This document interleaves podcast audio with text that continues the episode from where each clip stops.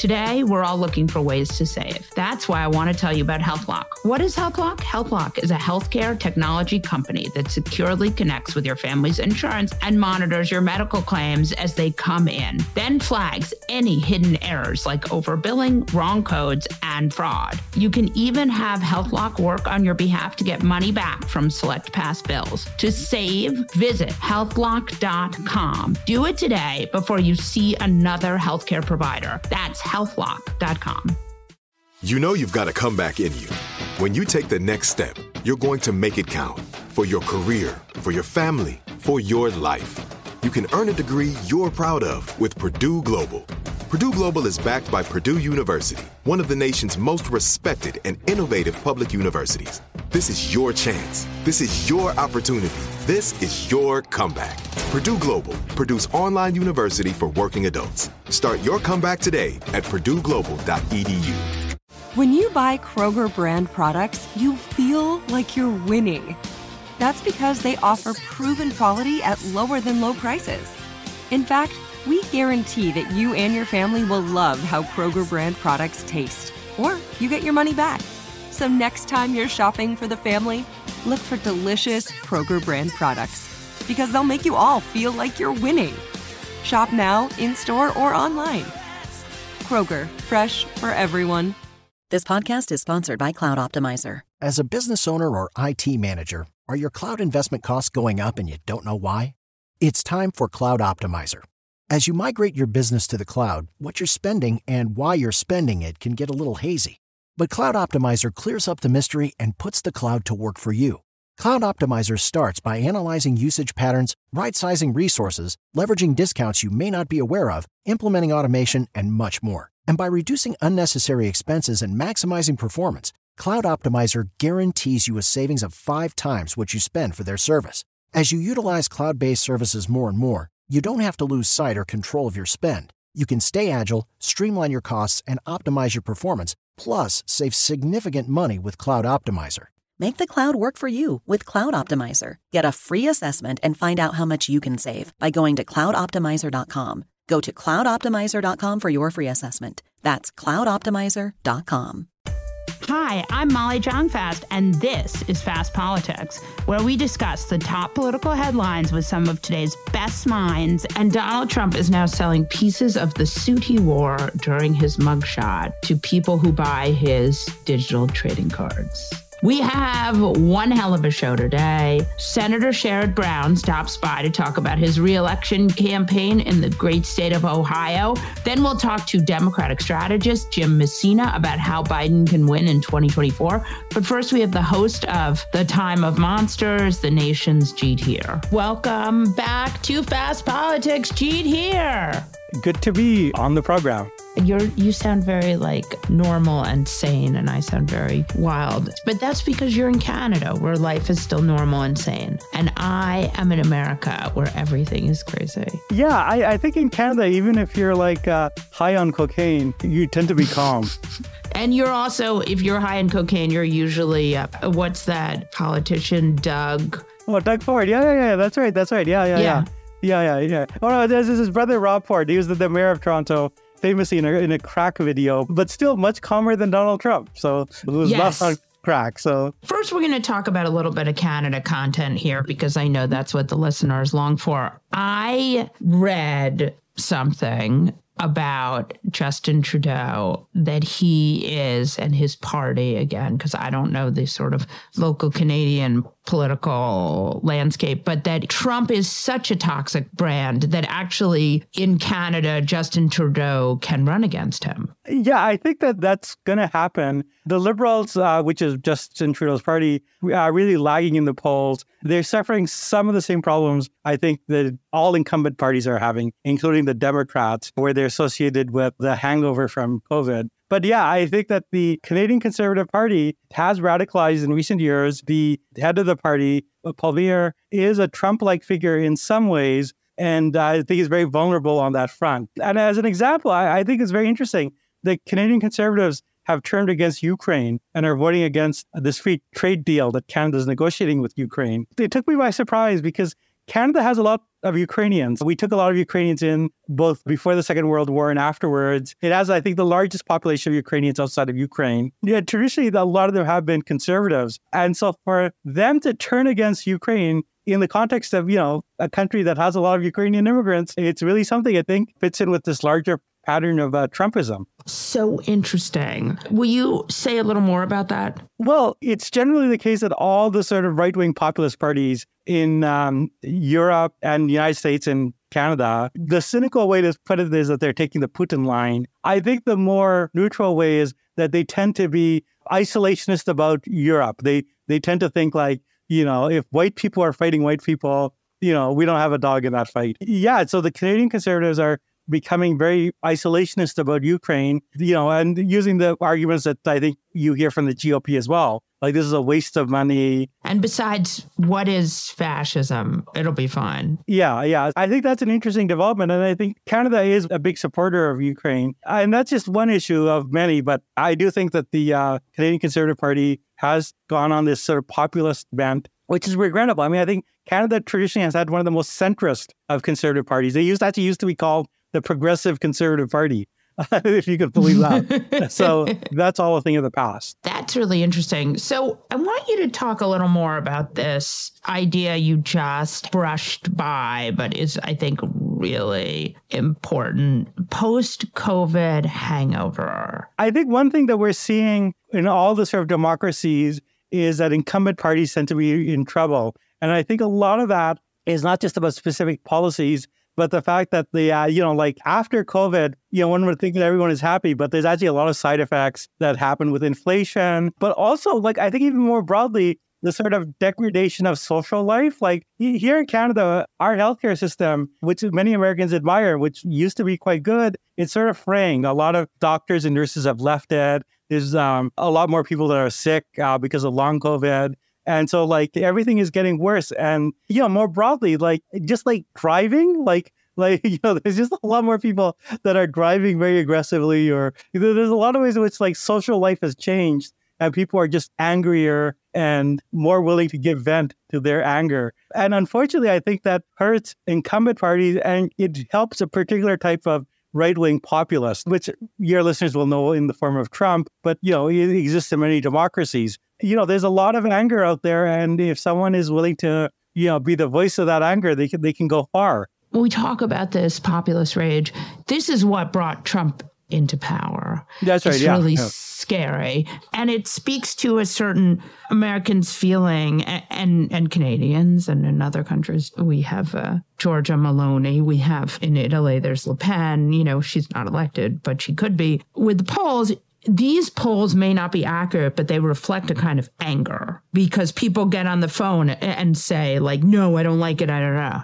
No, I, I think that's exactly right. And I mean, it's interesting to think about, like, I mean, one thing to keep in mind is that a lot of the polling is because Democrats who will eventually vote for Biden are disaffected with him, you know, share the anger. So they're just saying they're not going to vote for him like everything's going to tighten up. But I mean, it's still terrifying that it's going to be a close election and, you know, it's like Trump is on the ballot. No, but I think that the, the anger comes from, I think, people's sense of a fraying society. And there's a kind of paradox. Like the economy is actually doing quite well in the United States. It's actually better than in Canada and better than in Europe. Like if you just look at the raw numbers, some Democrats who are kind of arguing, well, you know, this is just like media bias is making people think the economy is bad and it's not. Right. I think it's an oversimplification, right? Yeah, it's an oversimplification of the fact that people are like, there are genuine things for people to be unhappy about. Still, like, life expectancy is going down in the United States. I believe the number of uninsured is going up, but also, like, just generally social life has, I think, changed and altered in a way that makes people yeah, angry and alienated. Yeah, I also think that when you were talking about this life expectancy, because we just had a really interesting episode and worth looking up, I think one of the most interesting interviews I've ever done with John Burn-Murdoch oh, yes, from the Financial yeah, yeah. Times. Yeah, he walked us through how in every age in America, you're more likely to die and you're several multiples more likely to die. But one of the things that I thought was very interesting about this was I wonder how much all of this, you know, this is this post COVID rage, this like, you know, fury about how things are not getting better or they're not getting better as fast, but that there's a sense that even the threat of voting for Trump because you know what he's capable of is a subversive act. Can you discuss? Yeah, no, I mean, I think that's the unfortunate thing, which is, and I think it's the basis of Trump's power, both in 2016 when he was like uh, harnessing a lot of the rage from the fact that the recovery from the Great Recession hadn't happened fast enough, and some of the social problems that we're seeing were already developing. And now which is that he really is the FU candidate, right? He's the, if you're mad at the way the world is, this is how you'll stick it to the man. And a lot of people use Trump for that way. Like, like not that they necessarily agree with him or even think he has a solution. They really want to show the powers of be that be like how mad they are. And he, so he has the advantage of, you know, he's the anti-system politic uh, politician. And I think that Democrats sometimes are a little bit flat-footed in opposing this because they try to play up certain things in Trump that actually work to his advantage because they highlight his anti-system uh, nature. Like I think there's a limited amount you can do with some of his uh, criminal activities. Although I certainly believe the law should go after him, but if you make that the main political argument, there's a lot of people think, yeah, this guy's a crook, but that shows he's for real. Right, he's our crook. He's our crook, right? Yeah, yeah, yeah. Uh, and he doesn't. He's, he's not owned by the system in a way that an honest person would be. More broadly, you I don't think you can run on America is already great, the slogan, which was used like by Obama and Hillary Clinton in 2016. In Canada, we see an interesting variation of this because the conservatives, uh, you know, one of the slogans that they have now is Canada is broken. Unfortunately, Chrystia Freeland, who's the deputy prime minister, came out with, you know, a tweet saying, you know, Canada has never been broken, right? And I think that if you, you know, if you have people that are struggling to buy housing, see groceries are more expensive, you know, to say Canada has never been broken, you know, it sounds complacent. And it sounds like you don't want to do anything, right? I think that that's the big problem. Like, I think you have to like feel people's pain, as Bill Clinton says. You have to offer people an awareness that I know things are like, you know, not where they want to be. And here's what I'm going to do. And I'll fight for you. I think that's right. And I also think that you cannot tell people that their reality is wrong. I mean, that will just make them furious. There are unfortunately like a whole school of Democratic pundits whose basic response to like all the polling data saying, you know, people are okay, feel that their own finances are okay, but they feel the economy is in the wrong direction and the country's going in the wrong direction their whole response is, oh, people are just brainwashed by TikTok, right? people are just brainwashed by the media. And I'm sorry, if that's your answer, like who's going to listen to you? And you don't actually like offer any path to win these people back. Well, and also if they're brainwashed, it's your fault. Yeah, no, you know, like I think there's a lot of media bias that works against the Democrats. But like the great Democratic politicians and, you know, like Bill Clinton and Barack Obama, they also had the ability to like override the media. They had a voice yeah. that was so compelling that it could swamp whatever the New York Times or the networks were saying or Fox was saying. And, you know, whether Joe Biden has that ability or not, I'll leave it to your listeners to decide. Well, I also think that one of the really underreported stories about Joe Biden is that people like him more than they think they do. Yeah. Which is yeah. why he polls poorly but does much better in elections, right? Mm-hmm. I wrote a piece in 2016 about how he should drop out mm-hmm. because he had lost a lot of primaries, right? And I was like, if you're going to be the front runner, you have to run in front. Mm-hmm. And the truth was, you know, there's something. I mean, I do not underestimate the the innate racism of the American voting public. He feels like a normal white guy, and I think that's a huge advantage for him. Yeah, no, I, I do think that works, and there is a lot of, of affection for Joe Biden. And then more to the point, like I think if it does come down to Trump versus Biden, like a lot of the Democrats will rally because people remember the Trump era. And then Trump is, in fact, widely loathed. But, you know, like, I think the broader political problem is you kind of have to figure out ways to override the media, the negativity. And I'll just point to the Democratic governors. You know, like, I think if you look at the polling, a lot of the governors are actually polling quite well uh, in their states. And I think one reason is that we have a lot of Democratic governors that are really effective communicators, but also like putting forward a strong agenda. And so people feel like, you know, well, this is someone who's out there. I may not agree with them on everything, but they're doing things, they're fighting for things. And I think that's just so crucial. And I'm hoping that, you know, like as we go into the election year, the Biden team is able to, like, they don't fall into this trap of just blaming the media and they, you know, like they offer this positive vision of what they can do to help make people's lives better. And I think that that is the economic populism, which is, you know, we had Sherrod Brown on this podcast. People respond to it. The net net of it is what has Biden been doing, right? He's been bringing manufacturing back to America. I mean, yeah. one of the great examples is like this the Ukraine money goes to building weapons in the United States. Now, again, I don't get super psyched about weapons. Defense contractors are not like my favorite. You know, I grew up during the Gulf War one and two, so I do not have a place in my heart for Raytheon, but I do think that it really is uh, an important data point that the whole goal of Bidenomics is to bring manufacturing back to the United States. Yeah, yeah, I know. I, I, I do think he has a good economic record. Uh, and I think there's stuff to run on. And really, I mean, like, it is about getting the message out there. I mean, I thought that, like, Obama in 2012 was very creative about like doing things like that, just going on like you know sports radio, right? And like yeah. people would never pay attention to politics, but suddenly you know, Obama's talking about his picks, and then he mentions his policies. There are ways that you can you can get around the media. I mean, I think that's the work that has to be done. And again, I don't think it rests just on Biden or you know, his uh, reelection campaign. I think it's a broader Democratic Party thing. And, you know, like, you know, as we're near the end of the year, like, we should also emphasize the polling is a bit bleak, but, you know, Democrats have done really well. Like, the, the midterms were good, and the, all the special elections, what you're seeing is Democrats outperforming the fundamentals, outperforming what they usually do. And to me, that shows, you know, there's a lot of signs out there that it's becoming a stronger party with especially like a stronger grassroots and stronger people who've been radicalized by Dobbs and radicalized against all the, you know, moms for liberty garbage who are like radicalized by January 6th and really worry about their democracy. You have a really strong grassroots that's, you know, they're going to go to the mat. Yeah, I think that's right. Jeet Heer. Thank you so much for joining us. I hope you'll come back. You can't keep me away from you.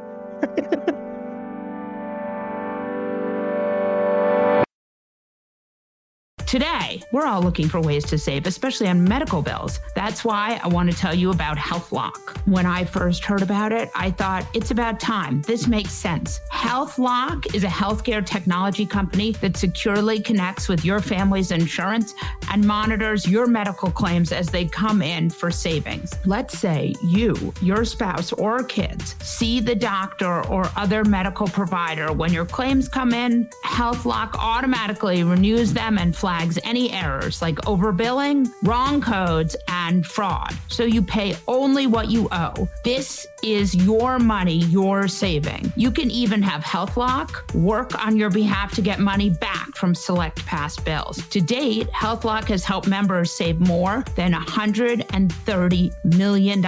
I get it, medical billing errors can happen, but you should be able to pay with confidence. HealthLock makes it easy to find and fix hidden medical bill errors. To save, visit healthlock.com. Do it today before you see another healthcare provider. That's healthlock.com. AI might be the most important new computer technology ever. It's storming every industry, and literally billions of dollars are being invested. So buckle up. The problem is that AI needs a lot of speed and processing power. So, how do you compete without costs spiraling out of control? It's time to upgrade to the next generation of the cloud Oracle Cloud Infrastructure, or OCI. OCI is a single platform for your infrastructure, database, application development, and AI needs. OCI has four to eight times the bandwidth of other clouds, offers one consistent price instead of variable regional pricing, and of course, nobody does data better than Oracle. So now you can train your AI models at twice the speed and less than half the cost of other clouds. If you want to do more and spend less like Uber, 8x8, and Databricks Mosaic, take a free test drive of OCI at oracle.com slash strategic. That's oracle.com slash strategic. oracle.com slash strategic. When you drive a vehicle so reliable it's backed by a 10-year, 100,000-mile limited warranty, you stop thinking about what you can't do and start doing what you never thought possible. Visit your local Kia dealer today to see what you're capable of in a vehicle that inspires confidence around every corner. Kia, movement that inspires. Call 800 333 4KIA for details. Always drive safely. Limited inventory available. Warranties include 10 year 100,000 mile powertrain and 5 year 60,000 mile basic. Warranties are limited. See retailer for details. As the number one audio company, iHeartMedia gives you access to all. Every audience, live conversations, trusted influencers, and the insights and data you need to grow. iHeartMedia is your access company. Go to iHeartResults.com for more. Sherrod Brown is the senior senator from the great state of Ohio.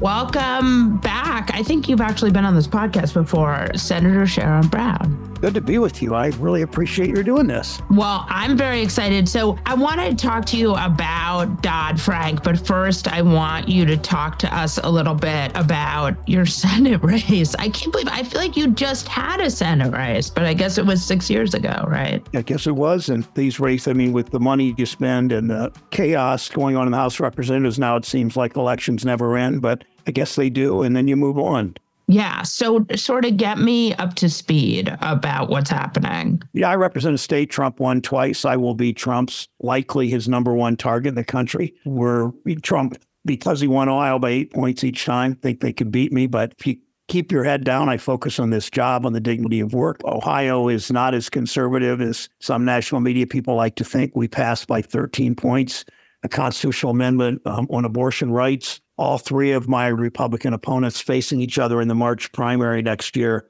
are for an abortion, a national abortion ban. So, you know, I, have never see, said, and I think I said this to you before, I, I never see politics as sort of left or right, the liberal. I see it as whose side are you on? And this is so clear on abortion rights that, you know, I side with women and their, in their families and their doctor. And my opponents, they think that politicians in Columbus or Washington should make those decisions. And voters in my state said hell no to that. Yes, they did with that abortion measure in August. We talked a lot about how, you know, the sort of Ohio Republicans' war on ballot initiatives and how they wanted to raise the margins to make it harder to pass a ballot initiative. That didn't work. They had that vote in August. Then they had this abortion vote. You are Ohio through and through. Do you feel that Ohioans, is it like Kansas with Brownback? Is there a kind of fury towards these Republicans? Well, I think it's it's clear that Ohioans don't want their rights taken away. Even people that might not have voted for issue one are pretty incensed. A lot of them that even though it when it passed by 13 points, that there are still Ohio Republicans at the state house and on the, the court system, whatever, that that still think they don't have to abide by this constitutional amendment. And that's just wrong. This is a state, but leading up to this constitutional amendment was pretty interesting in that 700,000 people signed a petition. As you said, Republicans, well, they were they tried to disqualify a number of those signatures. Then they went to the ballot to try to raise the threshold instead of 50% plus one to, to amend the Constitution. You needed 60%. Then politicians in Columbus changed the ballot language they're supposed to summarize the ballot language. Instead, they made it longer and they put things in there like preborn child in the ballot language. Then they made it harder to vote. If you go to Ohio State or Kent State or University of Cincinnati, you get a student ID issued by a state underscore state university. That doesn't get you a ballot. You still have to get a state ID. It's clear that the, the opponents to abortion rights tried to do everything, yet we still won by 13 points and they're still fighting it. So people just, you know, women don't trust Ohio politicians. And then on top of that, you got the three Republicans, I said, running for this seat in the March primary that, that are still saying we're for a national abortion ban, which is a direct hit in the face to the 56% that voted for these constitutional rights you've been involved in Dodd Frank. Will you give us a little bit of an explanation of what's happening with Dodd Frank right now? We had a hearing last week with uh, six, with the eight masters of the universe, the largest bank, the president, CEOs of the largest banks in the country, who wield immense power in this economy. Frankly, wield immense power in the halls of Congress. Uh, the Federal Reserve had a um, have a rule under Dodd Frank to bulk up, if you will, to strengthen capital requirements so banks don't collapse and end up with a, a public or government bailout. All eight of them were opposed to them. Their lobbyists never give up. I remember right after the bill Dodd Frank passed, uh, a bank lobbyist, one of their prominent bank lobbyists said, now it's halftime. In other words, we're going to keep fighting. And they have. They fought for 10 years, actually more than 10 years now. They fought the implementation of Dodd Frank. They're continuing to fight it. There's something we're working on now an executive compensation rule that the regulators had to pass. The Trump regulators simply didn't move on it at all. Uh, we're now trying to get this to happen. The bank lobbyists are fighting. I mean, somebody said to me the other day, when you go to the grocery store, right, you pay more because of stock buybacks and executive compensation and bonus. I mean, every day Ohioans pay more because of the corporate stock buybacks and the and executive bonuses. And my job is to take on those interest groups. And Dodd Frank was one of them that passed. It's a good bill generally. We want to make sure it's implemented. We want to make sure that, that the banks don't weaken it. So in Ohio, we have this case right now. Your governor always sort of gets credit for being a moderate, though clearly he's very much not. You have a case right now, Brittany Watts. She had a miscarriage of 22 weeks. She miscarried in a toilet. The grand jury is still out on whether or not she's going to be charged with this heinous corpse mangling charge. Can you talk to us about this dystopian nightmare that's happening in your state? You could look at, at everywhere. Look what happens in Texas with the woman in Texas. I mean, it's not really all Republicans. It's state house politicians that they don't believe in women's rights. I mean, you know, one, one thing I learned a long time, not a long time, I've learned really since since Roe, really maybe since five years ago, I don't know, that we win these big battles as progressives, as people that care about human rights. We win on abortion rights. We win on civil rights. We win on generally human rights issues. And I thought they're permanent. Well, women are always have, always have those rights. Voters will always have these rights. But Dr. King's, well, Coretta Scott King said you got to fight for them each generation. So what I've learned watching all this, and I felt naive in retrospect, is that you've got to you got to stay in the arena. You got to stay active. You got to do things like you're doing, Molly, and shows like this, and writing and speaking out, because these battles are never fully won. And I can see it in Ohio right now. We definitively, overwhelmingly passed a constitutional minimum of abortion rights. Politicians aren't going to buy it. I mean, these aren't decisions for politicians to make. The voters made them. That's what keeps me going, knowing that these victories are never permanent. You've got to keep making sure that you're defending people's rights. You don't win them forever. You win them and you keep fighting because the other side, always with more money, always with more media outlets like Fox and right wing talk radio, will always assault at the edges or straight on on the rights that we have gained for Americans. It's really true. Do you think, though, that there is, like on the local level in Ohio, people who are pushing back? Oh, yeah. Like, I mean, do you think that this has created a sort of backlash? Oh, I think the more they push it, the backlash already showed itself. In 2018, when I won by seven points, I won only I won 16 out of 88 counties. The abortion rights won in those 16 and nine others because more and more suburban women, but small town women too, and men are realizing we deserve these rights and we're not going to give up these rights. And when when they voted overwhelmingly, and Ohio voters voted, I said 56-44. You know, I'm no pundit, but I also know that when you make that decision, that that emphatic decision, taking those rights away is just morally wrong and anti small d democratic. The backlash was already against the six week abortion ban in Columbus when that was what the vote showed. The backlash is even greater now and, and, all Ohioans want someone on their side, and that's what I want to be: is continue to fight for people and be on their side. I mean, as I said, it's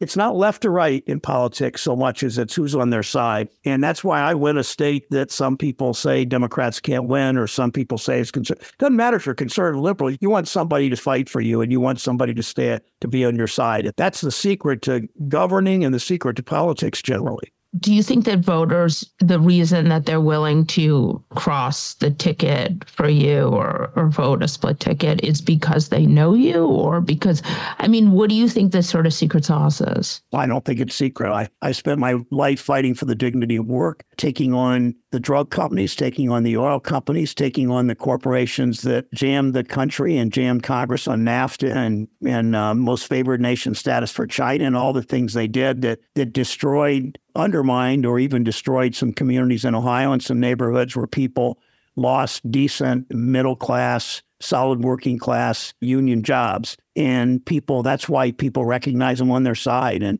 uh, standing up. I, I wear a, a, pen on my lapel, Molly, that's a depiction of a canary in a bird cage. It, the mine workers 120 years ago used to take the canary down the mine. They had no government. They had no union in those days strong enough or a government that cared enough to protect them. And I wear that lapel still in my so in my suit because it it reminds me about the dignity of work and reminds me whom we're fighting for and what we're fighting against. Yeah, it's so important. Do you think that your message of economic populism can Democrats run with that more? And if so, how? I'm not a pundit. I don't tell other people what to do, but many in Ohio seem to think the Democratic Party, unfortunately, is a bi-coastal elite. And we're not, but we've got to talk more about workers and see things through the eyes of workers more than we do. And I just think people think hard work should pay off. If you love this country, you fight for the people who make it work. That's been always my focus. I'll, I'll always be pro-choice. I've been supportive marriage equality for 25 years. So I stood up to the gun lobby, and I understand those are economic issues too for the American public. I recognize that young people, it's the most pro-union generation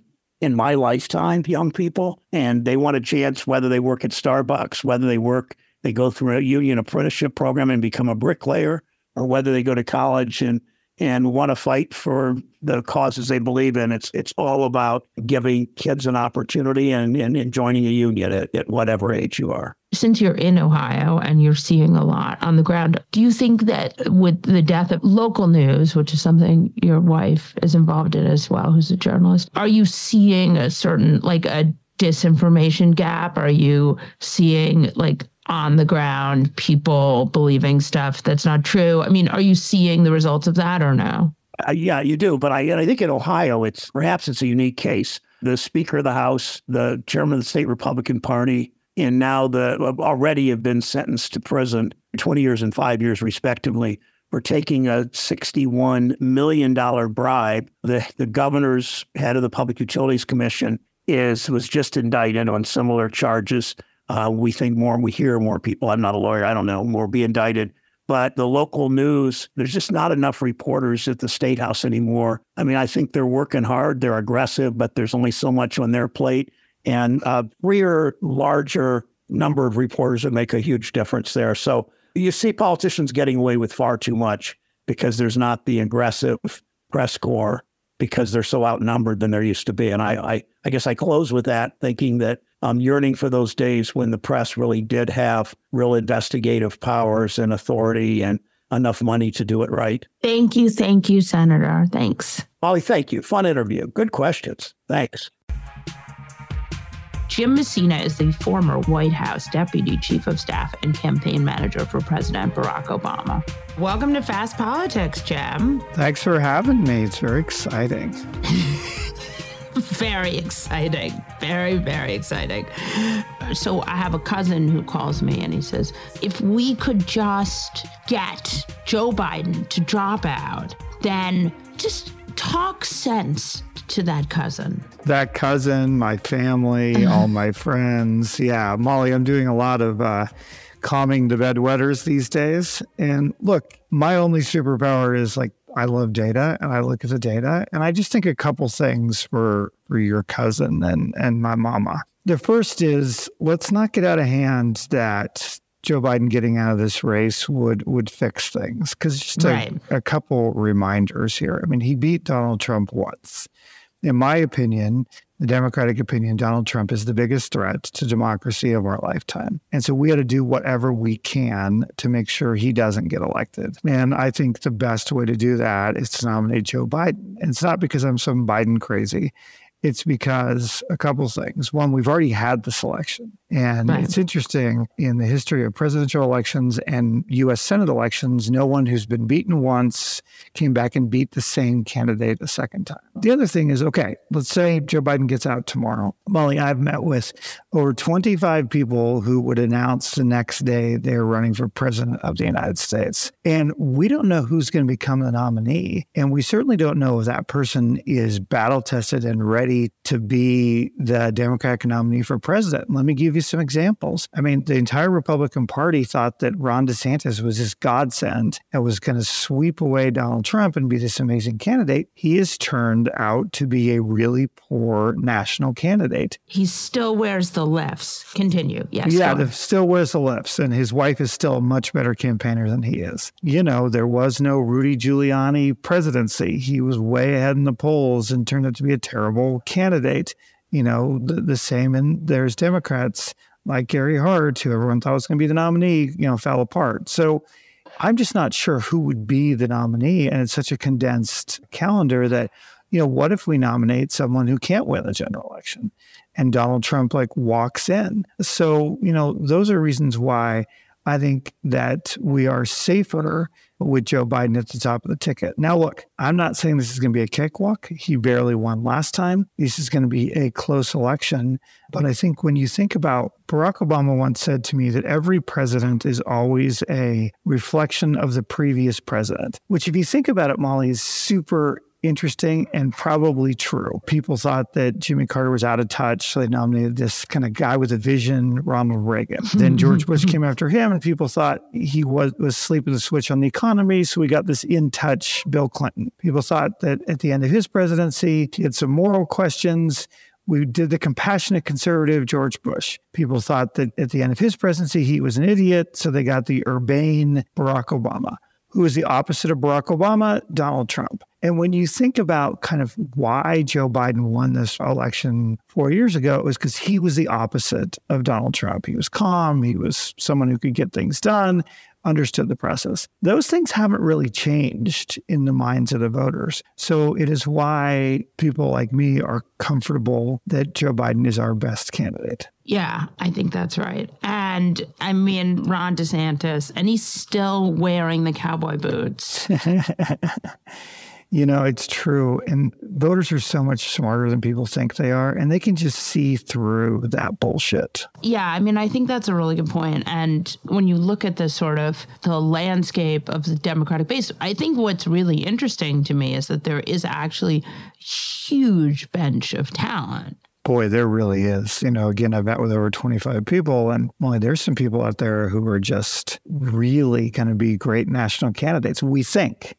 Now, you know, we don't know, but we think. I mean, remember that we once thought John Edwards was going to be this savior, and that turned out not to be. But with you watch the way Gretchen Whitmer handled the abortion issue in Michigan and made it an economic issue, which every Democrat should do, she's got national talent. Gavin Newsom, national talent. Wes Moore, national talent. J.B. Pritzker, national talent. Like, you know, there's more and more of those people you and I can talk about. Gina Raimondo, Pete Buttigieg. Like, there's just so many people, which is really a contrast to the last time we were in this place where, you know, it was sort of Obama or Hillary, and it was sort of Biden or a couple people. There's just so much talent out there. Say more about Gretchen Whitmer making abortion an economic issue. So I'm obsessed with this. So all of the Democratic consultants in the 10 square free logic zone called Washington, D.C., 10 square miles, no fucking logic.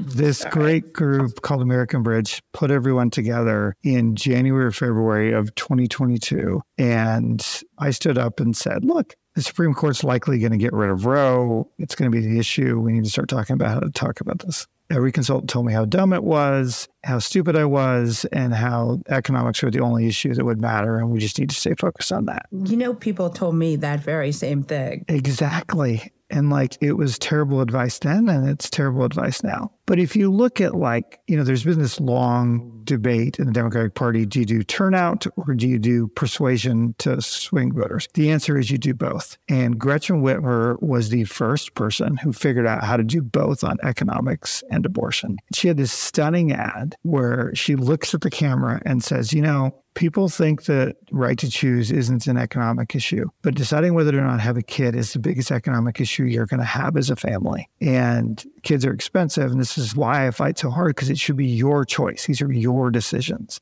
And it was just brilliant. And she doubled down and continued to talk about it in a way that I think is just really instructive for the rest of the Democratic Party. Yeah, I think so too. I just today was interviewing Sherrod Brown, who was talking about how the economic populism is something that, you know, even though Trump was lying, it really did help him a huge amount. Exactly. I mean, Here's the again back to the numbers. Sorry to bore your listeners with numbers, but you and I fucking love it. Joe Biden became the first president in 100 years to win the presidency while losing the who's better on the economy question to Donald Trump. And in part, he did it because Trump was so fucking crazy, and in part, he did it because of COVID. But the economic issues tend to be incredibly important. So just talk to me about what you think Biden world needs to do to win here. A couple things. Number one, I mean, if you think about when you run a presidential campaign, you know, I'd run Molly 10 Senate races before I ran a presidential campaign, and they're just wildly different. And what you realize is in the presidential campaign, there are really two groups of people you have to care the most about. The first and most important is your supporters. Why is that the most important? Because they can do three things that you desperately need them to do. First of all, they can vote for you obviously very crucial. Second of all, they can give you money and volunteer time, insanely crucial. And third, and probably the most important, they can get their friends and family to vote for you as well. They can be ambassadors. They can say, hey, Molly, this is why I'm supporting Joe Biden, and you should too. And in this age of political cynicism and 30 second ads, it is a proven fact that the most important thing on how voters think is what their friends and family say about politics. Those of you who listen to Molly every every week and care deeply about this, like this is why you want this information. You are the most important people. So that's the first part. This is this bucket called our own supporters. And the second bucket is swing voters. And remember that America is the most partisan country in the world. I have 13 presidents and prime ministers around the world as my clients. And the average European, Asian, or Latin American elections, about a fourth to 40% of voters could go back and forth between the major parties. In the United States, it's about 8% eight, maybe 10% on the best moment of voters could actually vote for Joe Biden and Donald Trump. And so we're talking about a really small amount of people. So that is an incredibly long way of answering your question, which is what should Joe Biden's campaign do? The very first thing they have to do is focus on their supporters. And they're really doing that. You and I were on Morning Joe recently talking about that. They have the largest buy in the history of American politics on social media to young voters, African Americans, and Latinos. Three areas where you know, they have struggled a little bit, as every presidential campaign, including Barack Obama, did too, because after four years, everyone's pissed about something. Mm-hmm. it's true. They need to message to those people, and they're spending a lot of time right now doing that. And then, two, they have to focus on these swing voters. And the swing voters are really about two kinds of things. First is trying to say, hey, I've done the job. And they're doing that. And I think that's the kind of thing that they've done enough of. And it's now time to start to do something else. And then two is the choice, the choice between him and Donald Trump. I used to say to President Obama when I would fly to see him on Saturdays at the White House, look, if this election is a referendum on you, you will lose because incumbents lose referendums on them. If it's a choice between you and Mitt Romney, you're going to win because you're the better choice. And so eventually they need to make this a choice. And again, back to the logic free zone of Washington, D.C., where you and I spend too much time. Right now, everyone there is wetting the bed, screaming, Oh my God, make it a choice, make it a choice.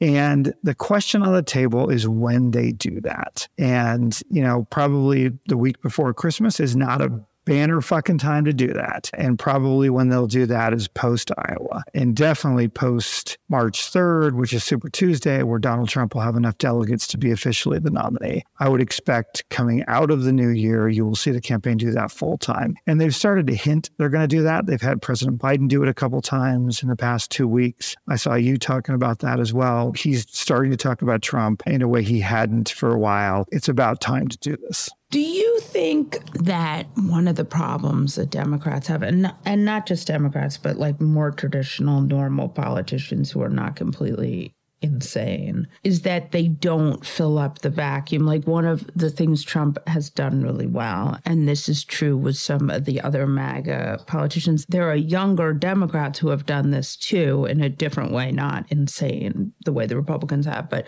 what Trump did was he filled the vacuum with a narrative, and his people got a narrative and he got it out there quickly. And like what you see with his legal cases, this is a man who is, he is doing these legal cases in the court of public opinion for his people. We're looking at Hunter Biden yesterday doing that very same thing, which I actually think is very smart. But do you think it's smart? It's a really a new way for Democrats to engage with voters. I mean, in this case, it's not voters, whatever it is with the mainstream media. People say all the time, like, why do people like Donald Trump? Like, it, this is crazy. Like, I, you know, I can't figure this out. My mom, like, all the time says to me, just I don't have any friends who like him. Jim, explain to me why people like this lying asshole. And Donald Trump has two superpowers, Molly, that I think people forget. First of all, he's the best counterpuncher in modern American political history. And you see this by the famous, you know, the way he branded Marco Rubio with the little hands. And, you know, he has DeSanctimonious and like those things are just brilliant. But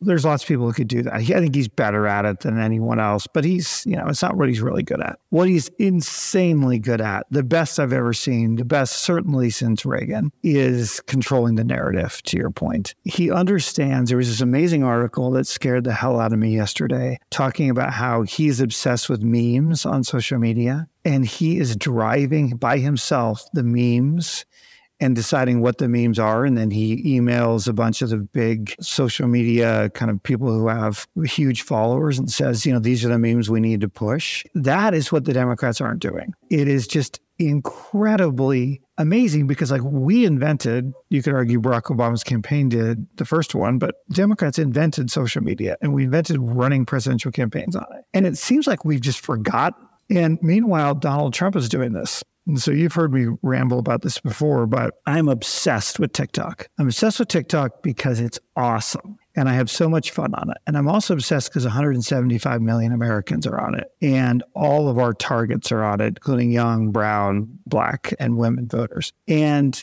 the amount of share for Donald Trump, neither Trump or Biden is on the platform, but the amount of share of voice Trump is just decimating Biden on it. And it's because he has all these fervent supporters who are, to your point, filling the funnel, who are creating content, who are doing things. And it is one of the two things that keeps me up at night about the 2024 presidential election. Yeah, there's a lack of transparency with all of these algorithms, but with the social media platform that is owned by the Chinese government, where content like Osama bin Laden's letter to America trend, why isn't there more? I mean, Republicans hate it, Democrats hate it. Like, why can't they just ban it? Well, a couple things. We have this pesky First Amendment that, you know, when I was in the White House, I tried to ban Huawei, the Chinese telecom thing. The lawyers finally came down and patted me on my little head and said, you know, it's unconstitutional to ban a single company. Second, I think there's been some confusion on it. I mean, they're not owned by the Chinese government. 75% of their investor base is owned by U.S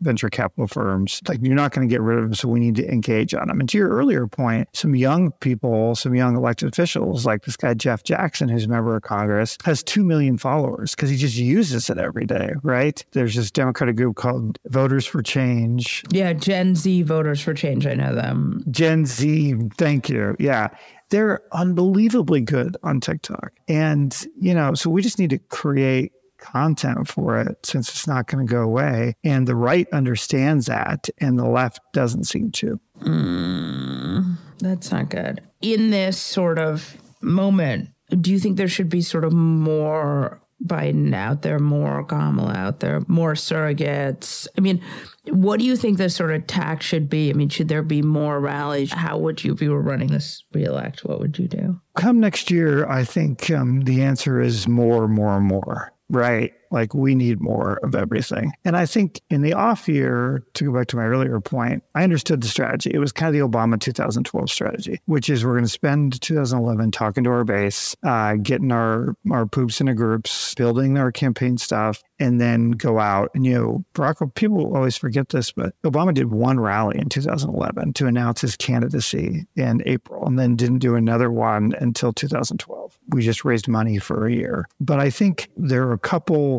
things that they need to unleash pretty quickly. The first is the vice president. You know, everyone's freaking out about African American youth and Latino turnout.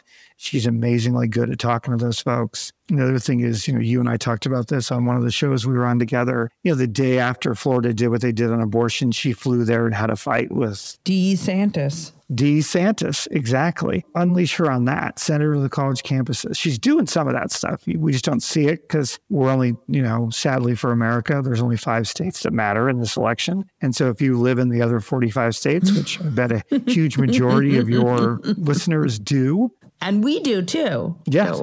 Yeah. Exactly right. So that's one, they need to unleash her. And then two, people forget who the most popular elected official in America is, and it is Michelle Obama. And so it's time for Mrs. Obama to come off the, the bench too. And President Obama as well. He's already done stuff. But, you know, the surrogate stuff really matters. I mean, I used and abused Bill Clinton in 2012 like he was my own personal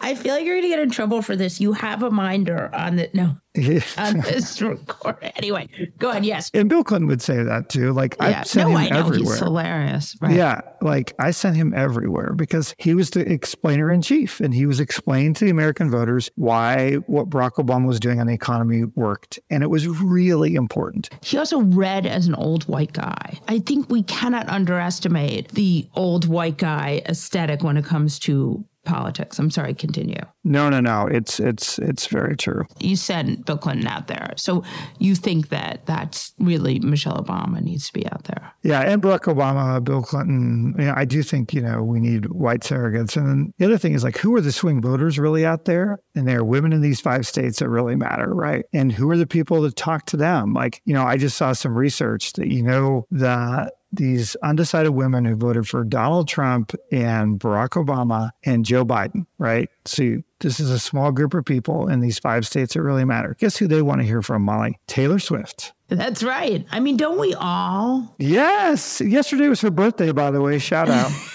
all right. I'm going to let you go. I really appreciate you. I hope you'll come back. Absolutely. Thanks. Take care. And now your moment of fuckery. Jesse Cannon. My junk fast. You know what's one of my favorite things about the Trump era of Republicans? Always saying the quiet part out loud. What are you seeing here? Always, always, always. Republican Troy Nehls, when asked what he hoped to see from an impeachment inquiry, which Republicans voted for on Wednesday. He said, Trump 2024, baby, because this has never been about impeaching Biden. This has always been about giving Trump a little bit of cover and helping his reelection. And for that, for saying the quiet part out loud, that is our moment of fuckery. That's it for this episode of Fast Politics. Tune in every Monday, Wednesday, and Friday to hear the best minds in politics make sense of all this chaos. If you enjoyed what you've heard, please send it to a friend and keep the conversation going. And again, thanks for listening. Today, we're all looking for ways to save. That's why I want to tell you about HealthLock. What is HealthLock? HealthLock is a healthcare technology company that securely connects with your family's insurance and monitors your medical claims as they come in, then flags any hidden errors like overbilling, wrong codes, and fraud. You can even have HealthLock work on your behalf to get money back from select past bills. To save, visit healthlock.com. Do it today before you see another healthcare provider. That's healthlock.com. Hi, this is Kurtwood Smith. You remember me from such TV comedies as That 70s Show and That 90s Show on Netflix. I'll never forget the words that my grandfather said just before he kicked the bucket. He said, Watch how far I can kick this bucket. People ask me where I get my dad jokes from. I tell them to listen to the Daily Dad Jokes podcast. Listen to Daily Dad Jokes every day on the iHeartRadio app, Apple Podcasts, or wherever you get your podcasts. More Than a Movie is back with season two. I'm your host, Alex Fumero, and each week I'm going to talk to the people behind your favorite movies. From The Godfather, Andy Garcia, He has the smarts of Vito, the temper of Sonny, the warmth of Fredo, and the coldness of Michael.